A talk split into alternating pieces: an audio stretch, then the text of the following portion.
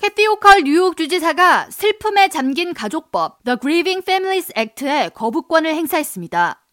해당 법안은 부당한 죽음을 당한 사망자의 생전 수입에 따라 보상 금액이 결정되는 현 뉴욕주 법안을 수정해 법원이 가족들이 받을 슬픔과 손실 등을 고려해서 보험사에게 보상 금액을 책정하도록 하는 내용을 담고 있습니다.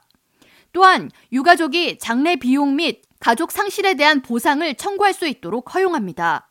슬픔에 잠긴 가족법을 옹호하는 뉴욕주 의원들과 시민단체들은 현 뉴욕주 부당 사망법은 제정된 지 175년이 지나 현대의 정서를 제대로 반영하지 못하며 사망자에 따라 차별적인 잣대가 적용돼 인권이 무시당한다는 지적을 이어가며 법안 통과를 촉구해 왔습니다.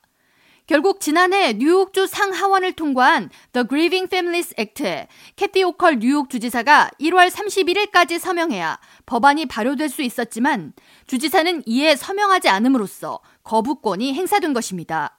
주지사는 슬픔에 잠긴 가족법은 지나치게 감정적이며 복잡한 문제를 양산하게 된다고 문제점을 지적하면서 가족을 잃은 뉴욕 주민의 슬픔을 이해하지만 균형 있는 시각으로 법안을 제정해야 하고 또한 경제를 곤경에 빠뜨리지 않으면서 유가족을 돌봐야 하는 것이 주지사의 임무라고 거부권 행사 이유를 밝혔습니다.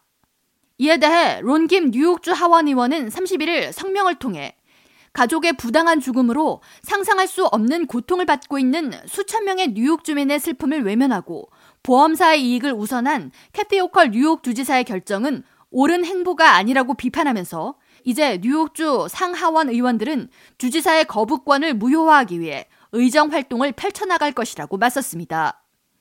주지사가 거부권을 행사한 법안은 다시 뉴욕주 상하원으로 보내져 양원 의원들 3분의 2 이상이 찬성표를 던질 경우 법안으로 발효될 수 있습니다. K라디오 전영숙입니다.